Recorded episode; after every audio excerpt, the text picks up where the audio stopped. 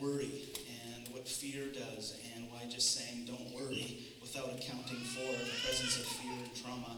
I think a really good word. Something also interesting happened. The text that, uh, as, as I kind of planned the series for the summer, the text I gave Jonathan, he did that text and then the one after that I originally had planned for uh, this Sunday. But as he did that, I saw the connection between the two passages that I didn't notice, uh, which was really cool. And so I thought, I'm going to take a pass as well at that big long section. So we're going to look at Matthew 6, uh, 19 to 34 this morning. Uh, and to have another pass. There's just too much good stuff here. And as we've been going through the Sermon on the Mount, if you've been with us uh, through the summer, you know this, and if you haven't been, welcome. Glad you're here. Uh, but you know we've we've tried to keep it framed in uh, an understanding, a theology of the kingdom. Jesus' big announcement: the time has come. The kingdom of God has come near. Repent and believe the good news. This is the big announcement of the kingdom, and this really is important for us to understand what's going on in the Sermon on the Mount. There's been kind of some historical ways to approach the Sermon on the Mount. The first approach has been uh, more or less the Sermon on the Mount is an ethic we can and should do. This often is a mainline, uh, maybe more liberal traditions approach. Sermon on the Mount is good because that's an ethic we should do. The problem with this view is that uh, we can't. It's very hard to love our enemies, especially in our own power, and to turn the other cheek and to give our cloak and to take the plank out of our eye and to see the world that actually the, the best off people are those who are poor in spirit and meek. All, all of those aren't things just to aspire to, they're impossible. So that's, that's a, a problem with that view. The second view is often the evangelical or kind of conservative tradition, and that is the whole point of the Sermon on the Mount is that it's unrealistic and it's designed for, for you to reveal uh, to, to, to be revealed that you don't have enough righteousness. And so you'll call out for God's higher righteousness. Now, the problem with that view is it leaves us with, like, you're not actually supposed to live in this stuff. It, its only design is to kind of cause low grade despair, which is okay because then you'll call out to God. Uh, so that, that view is a problem as well. Uh, there, there's another view, it's often uh, an Anabaptist tradition, but the, the Sermon on the Mount is an ethic that happens when the kingdom comes in a person's life. When, when this kingdom that Jesus keeps announcing and calling people to enter into and to trust, when that collides in a human life, the Sermon on the Mount describes what that life, that new way of human, looks like. The new way of being human. So, this is what we see then in the Gospels Jesus announcing and demonstrating the kingdom. He's announcing it all the time with stories and parables saying, the kingdom of God is like dot, dot, dot, a mustard seed, or often agrarian stories. So he tells people stories because he's like, I want you to reimagine what God's kingdom is like. He doesn't just talk, he demonstrates.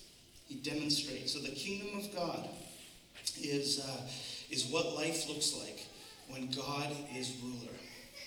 And so when God rules, what life looks like is bodies get healed and those who are outcast and on the margins get brought in, and prisoners are set free.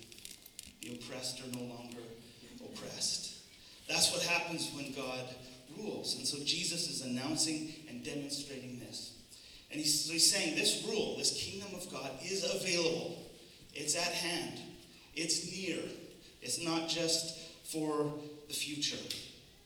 Uh, years ago, I was teaching on the kingdom at a camp and one of the awesome things about teaching at camps and not just being here, which I love to be, by the way, love being with all y'all, but is uh, you get to be with seniors. And I love being around seniors. And so was teaching about the kingdom of God, and I asked, Does anyone here remember, if you came from a farm, do you remember when electricity came to your farm? And there were some who put up their hand, Yep, I remember that. So I talked to them after, afterwards, and we had stories of the day electricity came to their farm. It's amazing. When electricity came to the farm, it altered all relationships, every aspect of living. It, it altered daylight and darkness. It altered the relationship between clean and dirty, and hot and cold, and work and leisure. But in order for electricity to be of any use, people need first to say, Yeah, you can come on my farm. We'll, we'll get the wires. That's how it works, okay? You get the wires. And uh, we'll, we'll, we'll, even if I don't understand it, I'll trust it. And, and then I'll take practical steps to learn to rely on it. And so in the Gospels, it's really clear the kingdom is not just something to be accepted now and enjoyed later. I think I've got an illustration. Do I? Yeah. You know, popular view is like it's kind of like life insurance. The kingdom or eternal life. You kind of just make sure you got that covered off for after when you die, you, you have eternal life. Whereas Jesus' announcement of the kingdom is like, it's at hand, it's here. There's an eternal kind of life, an indestructible life, a way of being human that starts now. It's at hand.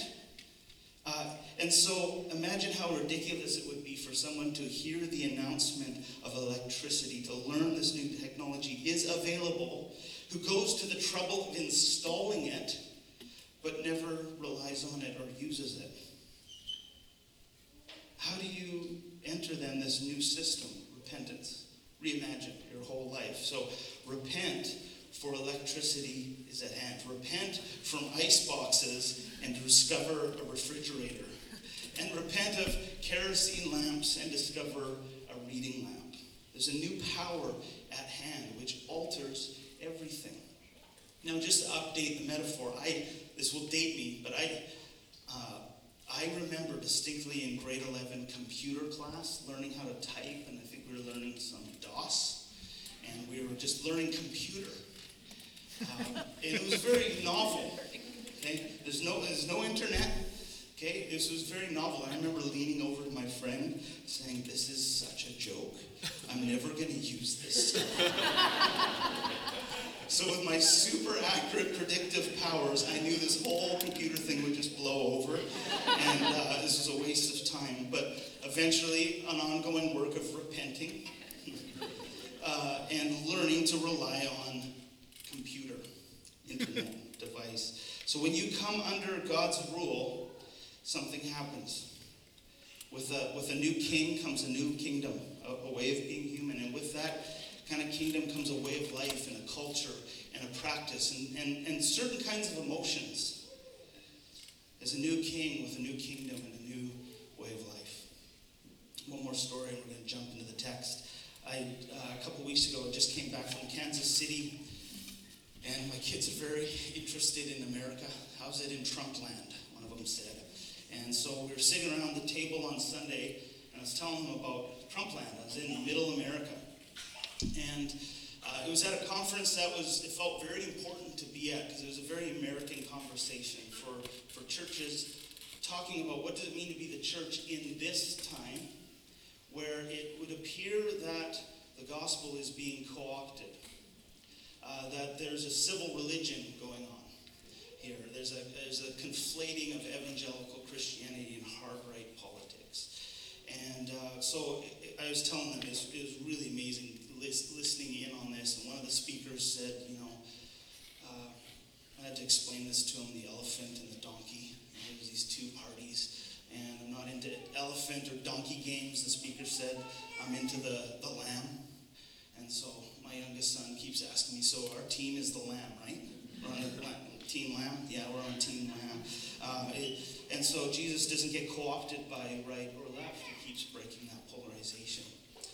And I said, there's an interesting thing, a phenomenon in, in the States, and we don't have this in Canada, but there, there's a Christian flag. And when you're American, being, being uh, flags are very important. They can't touch the ground, and the American flag has to fly highest. And so, what happens I, I, for many churches, because they have their flag, uh, and it's unintentional, but it's a huge symbol. You got a, you got a flag of country flying over the Christian flag. Well, later that day, we were walking, and I was telling him another story about how earlier that day I was driving in an Evo, and I found a set of AirPods. You know those uh, Bluetooth earbuds that Apple make? I found them in an Evo. And uh, there was no case there. And so I thought, hmm, do I call Evo? And I didn't call Evo. I went to Craigslist and I was looking, can, can you get just the charger for these? Uh, Air, AirPods, I think, are like 170 bucks. Like, I can't afford these. I want these. They're cool. And so I'm telling my kids this, and they're like kind of looking at me, and I said, yeah. And I was, so I was researching how can I get a charger, and then I was researching can you use the Find My iPhone app to locate where AirPods are? Should anybody be trying to track these down? And I said, yeah. And then I, I did eventually phone Evo, and I said, has anyone reported uh, AirPods um, missing? And a kid that's interesting that you didn't volunteer, that you found the AirPods. I said, well, yeah, because I, I wasn't going to say I had them. I just wanted to know if they'd been found. And uh, I asked Eva if I could share this. And uh, she says, well, turns out a lot of us are tempted to fly a flag over the Christian flag. For some of us, we just have AirPods on our flag. Absolute zinger. In McLean Park, she just, uh, but called out an allegiance. An allegiance uh, to saying, you, you, you, care more about AirPods than honesty and integrity. Um, called out a, a way of me getting co opted. So, this is the tricky thing. I find as a Canadian, it's easy to look down to our brothers and sisters and go, what's going on down there? Kind of co opting. But it's hard to see it in my own life. So I need, need a friend or a daughter to say, hey, uh, you're getting co opted here. So here we are in the text. Let's uh, get going uh, as we consider king and kingdoms and the way of life that come with them. Matthew 6, 19. And first, pray for grace to uh, rest in your presence, God, to consider, to imagine, maybe even to repent. Uh, thank you for the good news that is always better than we give it credit for. And we ask for the grace to behold in this moment. In Jesus' name. So, verse 19. Jesus says, Don't store up for yourselves treasures on earth where moths and vermin destroy and where thieves break in and steal, but store up for yourselves treasures in heaven where moths and vermin do not destroy and where thieves do not break in and steal. For where your treasure is, there your heart will be also. So we have a teaching here of Jesus. He's warning his students, anyone who's considered apprenticing their life to him, considering does this way lead to flourishing? He's giving a teaching about security, where security is found. And, and the word treasures here, you know, could obviously involve possessions, um, but it, it could be anything that we attribute value to, whether or not it actually has value or not. It could just be something you attribute value to. And if it has value to us, then we go to great lengths to protect it, to guard it, to chase after it. And so treasures aren't just material things it could be a reputation, a significant relationship, a business, Bitcoin miner. Uh, we all have treasures, and this is a very key part of being human. Treasures are so close to the core of your heart. And how do we know this? Well, to, pry in on someone's treasure, that's, that, that's, there's an invasion of privacy. That's like when, you have a, when you're a kid and you have the cigar box with your little treasures. Anyone have a, a box as a kid that you had little treasures that you kept? Little feathers or hockey cards or little My Pony uh, brush or whatever you got, lip chap. Uh, these are your treasures. You don't have a right to know what my treasures are unless I tell you. Why? Because it's a part of intimacy and of allowing someone in to see and to get to know your treasures. That's, that's why when someone's on your phone and they, they go, What? You have this album? You're like, give, give me that back. It's, that's my guilty pleasure. It's totally fine to like Ace of Base. So if, if you get to know someone's treasure, you're getting to know something really intimate and, and essential to them. And we reveal our treasures by what we try to protect, secure, keep, chase after.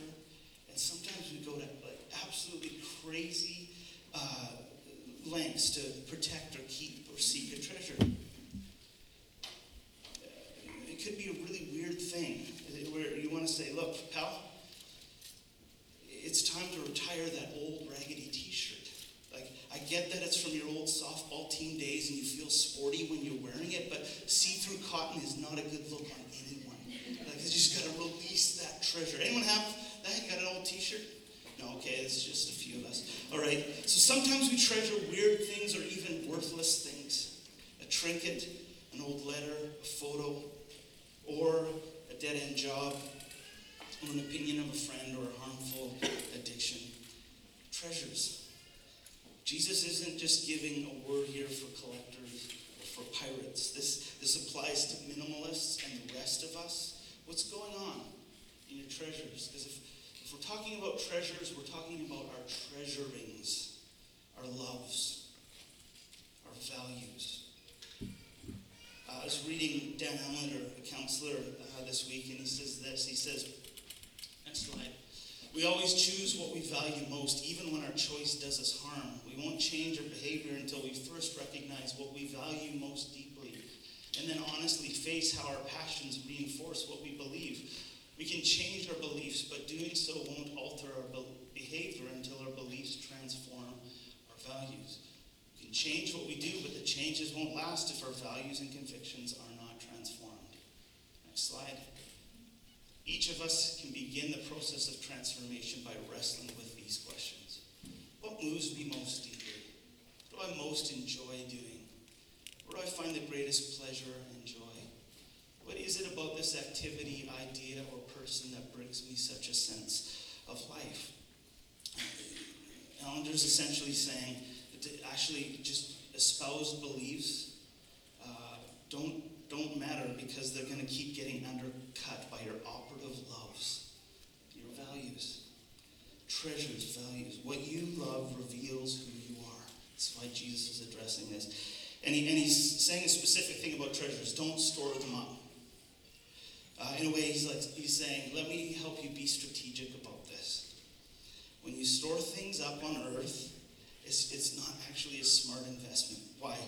Because you can't argue with moths and corrosion and theft or even the reality of hard drive failure or one's health or just entropy in general. All of these things by nature will take from you no matter how much you store up. And I wonder if Jesus, if he was teaching this morning, if he might say something like, um, hey, Vancouverites, consumerism will ultimately let you down because it overpromises. It promises more than it can deliver. So, in your lifetime, in this moment, get a lead on things by putting all your satisfaction somewhere else. Uh, Leo Tolstoy. This is a portrait of Leo Tolstoy, actually taken by Rachel Pick. Uh, Rachel does amazing uh, portraiture. You really need to see her work. That's actually not a portrait of that Rachel did. This is though. Next slide. Yeah, that's one she did, um, which is very good. Let's go back to Leo. Okay, so Leo Tolstoy, um, Leo fell into a real long, suffocating depression because he discovered what Jesus is talking about here that everything he valued would die and be lost. And this was after becoming one of the most successful literary masters our world has known. And so the worldview of the elite and the educated of his day that he was immersed in just didn't provide him hope. He got it all and still hopeless. And it was through actually a discovery of the teachings of Jesus, stuff we're actually looking at here, that he found an alternative vision. And this alternative vision, or you could say alternative kingdom, started leading him out of hopelessness and meaningless. How? Well, this alternative vision of things like lay up treasures in heaven. Well, what does that mean? That sounds more like just classic religious talk that's devaluing the material world and elevating the spiritual world. Is that what Jesus is on about? No. What Jesus is on about is that the most important commandment throughout Scripture is treasure God more than anything. This is what it means to love God with all your heart, soul, mind, and strength. Treasure the living God. If you find your security in something, you're only secure as that thing is secure.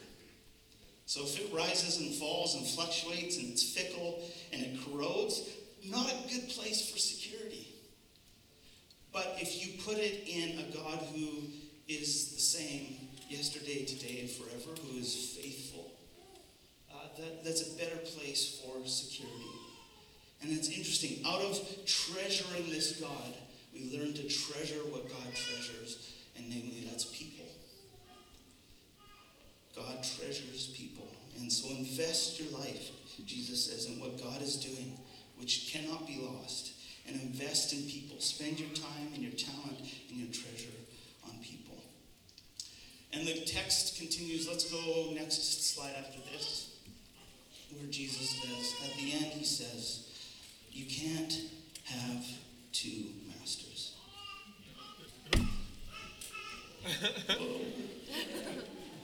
Next slide. There we go. Yeah. No one can serve two masters. Either you hate the one or love the other, or be devoted to one and despise the other. You cannot serve both God and money. And I think it's a particular uh, challenge for Vancouverites to hear this and, and to, to more interpret, like, I, I think he's saying you shouldn't. Like, you shouldn't have two masters. That's really, it's not, that's not what the text says. You actually can't. He's being very binary here. You may be like, you know, I'm more of a both and kind of person. I love both and, not either or. I, I, I think it's more both and. You know, you can't. You cannot. You can't have uh, two kings. It just doesn't, just doesn't work. So binary. So why does this matter? Well, what you treasure ends up ruling your life. Or to put another way, what you treasure reveals who your king is. And with any kind of king or ruler comes a kingdom. And that kingdom comes a culture and, a, and a, a pressure and a shaping and a formation to be a particular kind of human. And so you have to pay attention, first of all, to what's what you're treasuring. And then verse 25, therefore I tell you, do not worry about your life, what you'll eat or drink, or about your body, what you'll wear. Is not life more than food and the body more than clothes? There's a trade off here now. When you're ruled by treasures, food, here, food, clothing, your body, the trade off is a certain kind of anxiety. One author says anxiety is a barometer of one's God. That tells you what I'm trusting in. Now, just have a quick caveat Jesus is not speaking here about anxiety disorders. So, for those of us who are in the midst of that, experiencing panic attacks, uh, this is not heaping on to those of you who are saying, well, you just shouldn't have an anxiety disorder. Okay? So th- that's not what we're talking about. What we're talking about is a specific definition. I'm going to give you the word. It's merimnao. That's the word there for anxiety, merimnao. And it's a compound of two Greek words, merizo, which means to distract, to divide, to draw different directions, and nous, the mind. So merimnao means, first of all, to, to, to be pulled in a variety of directions. And I want to focus in on one particular word, the first one there, distraction. I may be walking a bit into the lion's den here on this one, but uh, let's look at distraction. Something's happening to us, and uh, I think I can say for sure, I'll just talk, something's happening to me. Amy's been pointing it out to me. I can't watch a full movie without getting on my device. I, I can't in- interact with one device. I'm usually interacting with two. I, I've had phone, laptop, and movie uh, on the screen going at the same time. Um, something's happening to us, to me. Uh, Nicholas Carr writes about this in The Shallows. It's a bit already a bit dated because he's using the word the net, but I like that. It's kind of nostalgic. What the net seems to be doing is chipping away from my capacity for concentration and contemplation. Whether I'm online or not, my mind now expects to take in information the way the net distributes it in a swiftly moving stream of particles. Once I was a scuba diver in the sea of words. Now I zip along the surface like a guy on a jet ski. What an image. Just skimming over the surface of my own life. Ever decreasing attention spans. Like an inability to be present I think it's fascinating where people like Simon Sinek have suggested we should have a legal age for social media and smartphones, like we do for alcohol, drugs, and gambling, because they are altering brain chemistry. Those dopamine hits are actually doing stuff to our brains. This is so new, and we're not even sure what it's doing. Other authors talk about the attention economy, how a, a, attention is the commodity now, is the chief commodity. Heard a phrase this week fracking for attention, where ad agencies and uh, social media companies are, are seeking to find the untapped reservoirs of resources, pulling out what was previously unreachable, getting that untapped attention in the small, little, minute, uh, little moments in a day. We know we're targeted, we're tracked, there's algorithms, and it's all designed to hijack short term attention, to convert your attention into long term allegiance to a brand or a product. That's, uh, this is the attention economy. Uh, one other thing, just to really walk into the lion's den here, I want to talk about Netflix for a moment. It's interesting, uh, nowhere else in life, nowhere else is binging seen as a, a positive thing or something we congratulate someone on. Uh, what'd you get up to yesterday? Oh, I had my day off. Oh, great. What'd you do? I, I like binged all of season five of Game of Thrones. Oh, sweet. Good for you. what? binge, like, way to binge. In, any, in any other sphere of life, we would say, oh, that's concerning binging as a positive thing. This is strange. Uh, Tim Wu says Netflix poll found that 61% defined their viewing style as binge watching, which meant two to six episodes at a sitting. And Grant McCracken, a cultural anthropologist paid by Netflix to investigate and promote the habit, reported that TV viewers are no longer zoning out as a way to forget about their day. They are tuning in on their own schedule to a different world. Getting immersed in multiple episodes or even multiple seasons of a show over a few weeks is a new kind of escapism that is especially welcome today. Be interesting just to pay attention to that one thing if you have Netflix, just to do an audit, a Netflix audit on a week, and, and just do the uncomfortable thing of adding up those hours. Where we give attention, where we pay attention uh, results in what we're, what we're filling our imagination with. There's a trade off. With a king, a treasure, comes a kingdom, and with that kingdom comes practices and forces that form, me, form my actual desires and shape me into the kind of person I am and shape my imagination, my ability to see. Ron Rolheiser, who got a quote because he's Canadian, and, uh, I love him and he makes me uncomfortable. All of the above. Narcissism accounts for our heartaches, pragmatism for our headaches, and restlessness for insomnia. And constancy of all three together account for the fact that we are so habitually self absorbed by heartaches, headaches, and greed for experience that we rarely find the time and space to be in touch with the deeper movements inside of and around us. We, for every kind of reason, good and bad, are distracting ourselves into spiritual oblivion. It is not that we have anything against God, spirit. We would like these. It's just that we are habitually, habitually too preoccupied to have any of these show up on our radar screens. We are more busy than bad, more distracted than non spiritual, more interested in the movie theater, the sports stadium, and the shopping mall, and the fantasy life they produce in us than we are in church. Pathological busyness, distraction, and restlessness are major blocks today within our spiritual lives. Still with me? It's a zinger.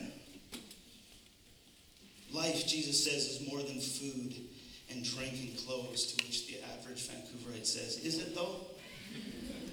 Is a weekend actually more than brunch?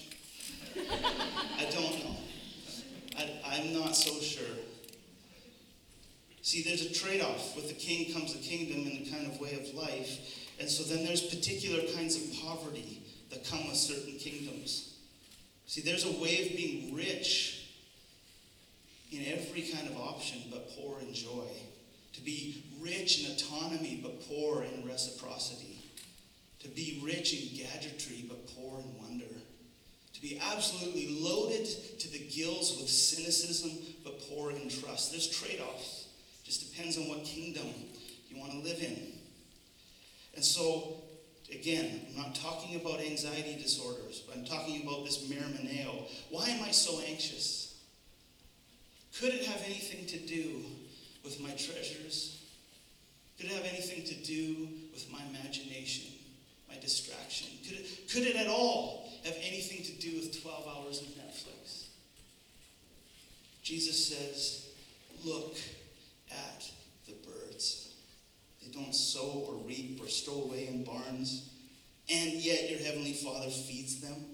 Are you not much more valuable than them? And then see how the flowers of the field grow. So look and see. See. This is the first call, invitation. This flows out of Jesus' experience of life. I think he's inviting us into something that was part of his life, which was paying attention to the little things, like birds and flowers. He's like, there's a joy that's found when you encounter reality, when you encounter these little things that can't produce for themselves and yet they're provided for. See that. See birds. Like, why is that relevant? You know, why, why birds? He's not quoting like ancient Jewish theologians. He's like, I want to quote some birds here for you. I want to take you to school. Let's go outside. Notice birds. They don't lay up treasures. They just receive. Watch them. Watch those birds. And then flowers. Why flowers? This is actually really important for those of you who value beauty. Those that value an aesthetic quality to life. These are our Enneagram 4s and our designers and our artists. Jesus saying, Yeah, I know you value beauty. At whose idea was it? Like crocuses? Lilies? You like that? Yeah. Came up with that. What about polka dots on leopards? Idea. Ridiculous necks on giraffes. It's not your idea. He's like, pay attention to this. I know that you need it. So, what we're talking about here is attention over distraction. Got to read Mary Oliver. When I walk out into the world, I take no thoughts with me. It's not easy, but you can learn to do it. An empty mind is hungry, so you can look at everything longer and closer. Don't hum, don't hum When you listen with empty ears, you hear more. And this is the core of the secret. Attention is the beginning of devotion. Attention is the beginning of devotion. What you love, you'll tend to attend to, and what you attend to, you will become devoted to. Hebrews, the Hebrews says, We must pay careful attention, therefore, to what we have heard, so that we do not drift away attention over distraction. What you pay attention to, you tend to notice, and what you ignore tends to go unnoticed. There's this old midrash story about uh, the parting of the Red Sea, which was Israel's biggest miracle of all time. And this midrash story has these two characters, Reuben and Shimon, who experienced the miracle totally different. Apparently, at the bottom of the sea, uh, that was safe to walk on. It wasn't completely dry, a little muddy, kind of like the beach at low tide. And Reuben steps out into it and says, What's this muck? And Shimon scowls, There's mud all over the place. This is just like the slime pits of Egypt, replied Reuben. What's the difference, complained Shimon. Mud here, mud there, it's all the same. And so it went for the two of them, grumbling all the way across the bottom of the sea. And because they never once looked up, they never understood why on the distant shore everyone else was singing songs of praise. For Reuben and Shimon, the miracle never happened. There's a, there's a difference, and the difference was just what you're paying attention to. So it's possible to be walking in the midst of a miracle and be. It's, it's possible to be in the midst of God delivering you and go, yeah, but mud. Yeah, but pain, not on my terms, not on my time. Yeah, oh. You're totally missing the everyday miracle. And Jesus is saying, see, look. Actually, what you do with your eyes matters. Not just spiritually, physically, where you attend. Go to school. Pay attention. Learn to train and feed your vision and imagination to behold the everyday miracle. And, and Jesus later says in, in verse 30, I love this bit. He, he says, oh, You of little faith. And we're pretty sure that's a made up word, little faiths. Uh, this is the word oligopistoi. Oligo, maybe we should just say it. Let's say it together. One, two, three. Oligopistoi. Oligopistoi means you little faiths. And, and he uses it about 10 times, and it's probably a nickname that Jesus created to kind of gently chide his apprentices.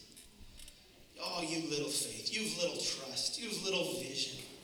Seeing the kingdom that is available and at hand, the everyday miracles. Oh, you oligopistoi. Can't you see the connection, the corresponding uh, connection between your anxiety and anger and despair that comes with the kinds of things you've been treasuring? Oligopistoi. Are you forgetting that you have a Father who knows what you need and has made provision for those needs and has never once failed you? Oh, you. I think it's important to hear the heart of Jesus in the text. There's playfulness here, there's some chiding, but the tone isn't oligopistoi. It's like, ah. In, in Jesus' God drenched vision of the world, he's like, this is so obvious. The kingdom's at hand and it's available. Ah, oligopistoi. We're not called just to see, but to savor the kingdom. Savor two things. Jesus is longing to impart a vision of a generous and loving God. He's not talking about a God who's distant, a God who withholds, a God, again, who doesn't care about beauty and aesthetics or food and clothes. He, he's talking about this God, the Creator, who's made all these things and has filled the world with so much wonder and mystery and beauty and energy and excitement. And He wants a human, above all, to trust Him to be the source of all those things, to taste and see that the Lord is good. And, and He names this God as a Father best kind of father. And as the text keeps going, it lands on this in verse 30 you. Will he not do this for you? And the way the sentences are, are constructed, it, that lands with a thud. This amazing, creative, beautiful God knows you and cares for you and uh, provides for you. And it creates that response of, Who am I that so, so it, it, it goes from adoration over disillusionment. It's like, oh, who am I? You're so beautiful and you care for me. So when Jesus says, don't worry about these things, he's saying, he's not saying like you shouldn't care about it or have an interest in it. I read one author, which I've never heard this before. This is N.T. Wright, so I think he's legit, but he notes that when Jesus was crucified, text notes that uh, the soldiers uh, casted lots for his tunic. And so he said if it was a bad, ugly tunic, they just would have ripped it apart. But the scripture notes that instead of ripping it apart, so he's like, it probably was not some nice threads. I kind of like that idea that Jesus is like, you know what, I'm Son of God, I'm going to have a nice tunic. I care about uh, woven fabrics. Um, a little bit of color in there, I'd like to think. Um, that's beside the point. Um, Jesus is uh, calling us to see and to savor God. Two quick stories. I'm going to land this, land this thing real soon here. Two stories about my friends. First one is here. This is also my wife. Um, on Amy's bedside table, there's a book called Nature Fix. Uh, Amy loves the outdoors. She forages. She's always trying to get us out there. And there's a funny thing in being married to her now for, um, what, what are you, 60, 12? I forgot on the spot here. This is bad form. 2002, 16 years.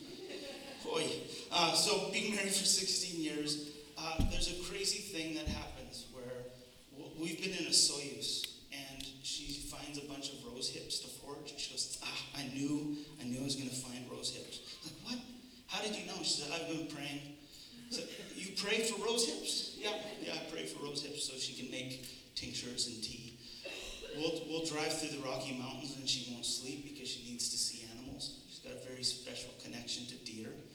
And uh, we'll, a deer will surprise us, and she said, I knew, I knew we were going to see a deer today. Like, how did you know we're going to see deer? Because God knows it's really important to me to see animals, and I was asking. And oh, so about 16 years of this, of like an ongoing provision of deers and bears, all kinds of animals, and rosehip and wild mint. It's all out there, and she has absolute confidence that God is generous and gives her what she needs. This is what she's interested in. God gives it to her. Another story. It's my friend John. I just saw him a couple of uh, weeks ago in New York. John is standing on the top of uh, where we were hanging out. This is a building in Hell's Kitchen. Uh, John's been uh, pastor in the city for 12 years, really hard years. Him and his friend Dave are involved in this thing called Praxis, and it's an organization to help young entrepreneurs uh, in, in, startups and to have a, have a kingdom vision in doing that. And so John and Dave said, you know, we've been bouncing around the city in Manhattan. We were planning not to leave. We're, we're like, even after the kids move out, we are putting a stake in the ground in New York. And they said, we really need to get some property. We need some real estate. And so they put a deck together and made a presentation uh, for uh, kind of a, a, space for community that mixed kind of uh, prayer, entrepreneurship, and housing. The first person they go to, the guy says, Yeah, I totally get it. I love the vision. Uh, I'm in. The next week, John's walking by this building that has that blue scaffolding that's always wrapped around, and it's down. He sees it's for lease. 20 days later, this guy uh, just bought the building outright in cash. I won't say how much it is. It just starts with M and ends in illions, and there's a ton of those. And, uh, and so this, this guy, this friend, buys the building. On the main, it's seven floors. On the main floor is a place they're devoting to, for 24-7 prayer. Uh, their church, um, every morning at 8 o'clock, people gather for worship, maybe 15, 20 people. That's the first floor.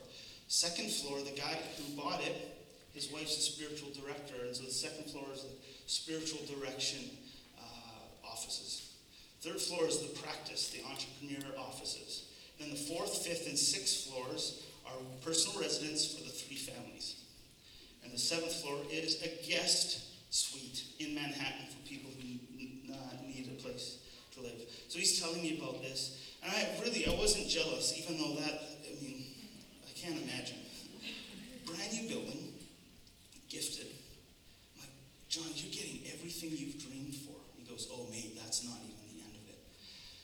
John became a Christian when he was 17 in Adelaide. And uh, after he became a Christian, he became a butcher. And uh, he moved out of the house at 17 and he got an apartment above the butcher shop.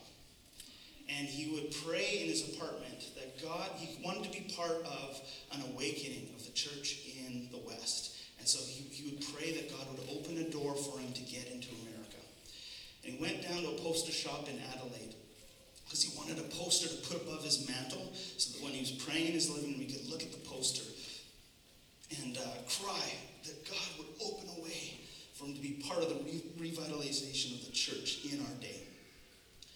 And uh, John said recently his mom found a whole bunch of old camcorder tapes that he thought were lost. And at that time, he was filming everything. He had his first sermon, he was filming apartment above the butcher shop. He says, Lance, the, the, there was footage in my apartment, and the footage went by uh, the mantle. And I rewinded it and I paused. And the poster is the exact street that the building is on. It's like it's the same street.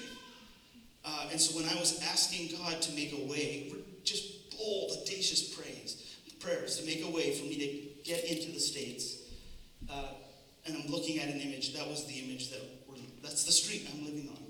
Now here's the thing, when it's your friends, you can't discount the stories. Because you know they're not lying to you. And I was just like shaking my head. So there's a generous God who provides rose hips and deer sightings. And there's a generous God who, 24 years, John has been sowing into that prayer. 20 costly, one direction, 24 years, and it's answered. The last thing is to seek first the kingdom. Seek first. Make this your priority. You put the world first and all the treasures, well, moths and corrosion, and all that. It's not a good strategy. You put God first. Food, clothing, beauty, sometimes rose hips, and even Manhattan buildings apparently are thrown in. These are good things. They make, at best, a good second or a fifth, but a horrible first. Seek first. I've been hearing the challenge this week for me is seek first, Lance, not second. Not as an add on like an augment to your life. Seek first, make this the pursuit, the thing you're chasing.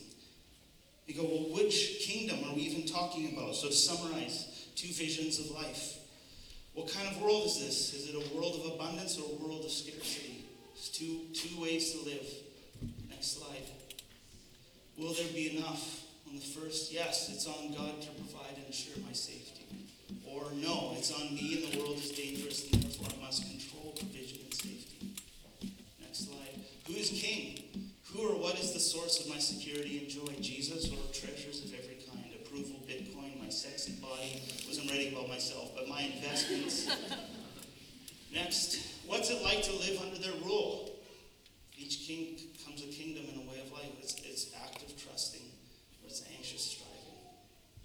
And where does this vision for life lead?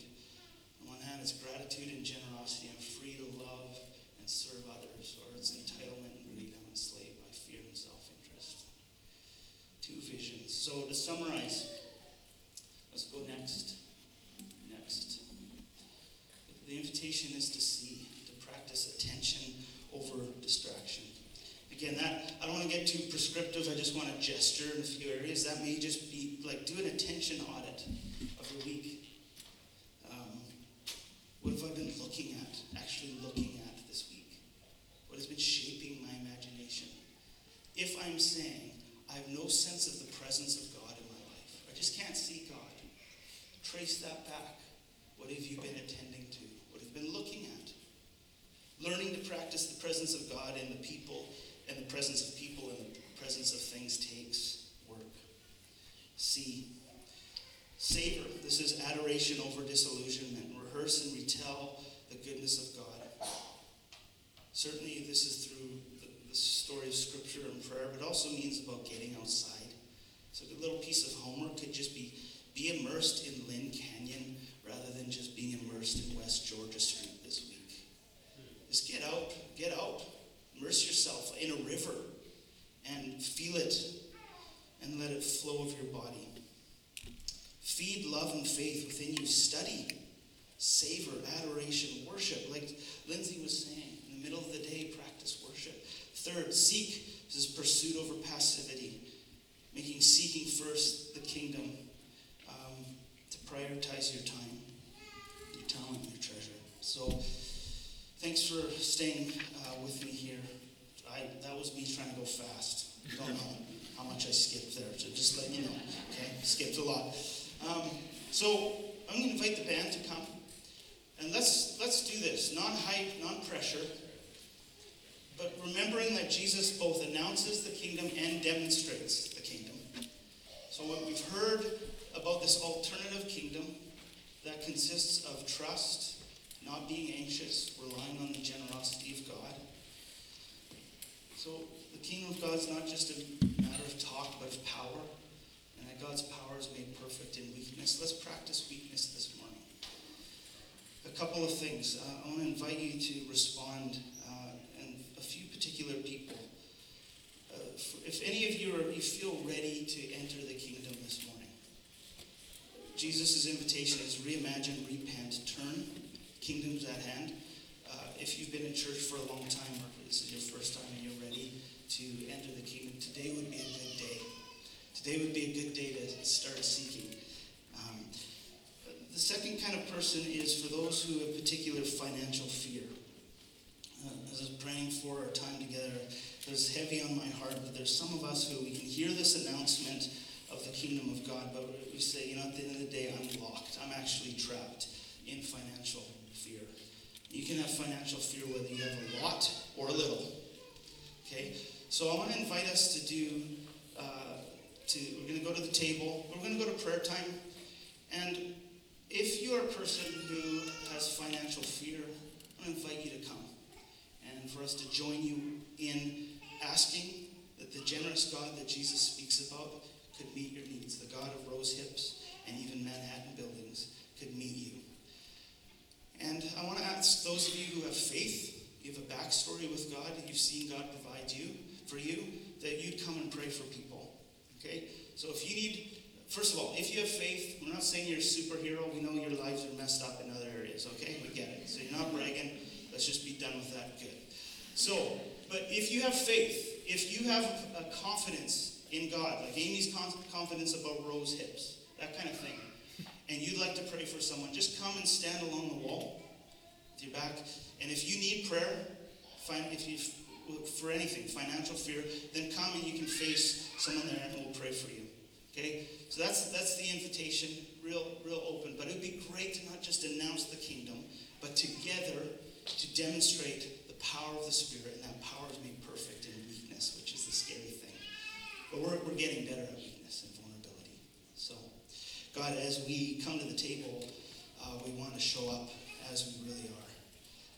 Thank you that your power is made perfect in weakness, which this table reminds us that it's in your broken body and poured out wine, uh, blood, that there's healing. Thank you that this is at the center of our faith, this, this kind of brokenness made whole. And so as we consider this joyous announcement that Jesus gives about this alternative vision, about this very good king, we don't want to be just left as admirers. We want to be participants and actively walking into this. So, for those of us who are particularly afraid, we pray for deliverance this morning. Your perfect love would drive out fear. And there would be an increase of generosity uh, and funding and giving and risk taking because your, your perfect love keeps driving those of us who have a story of, of you being faithful to us, help us to be bold, to just freely give whatever we've received. So we thank you for your good kingdom. Would you give us the grace to see and savor and seek? In Jesus' name. We'll come to the table.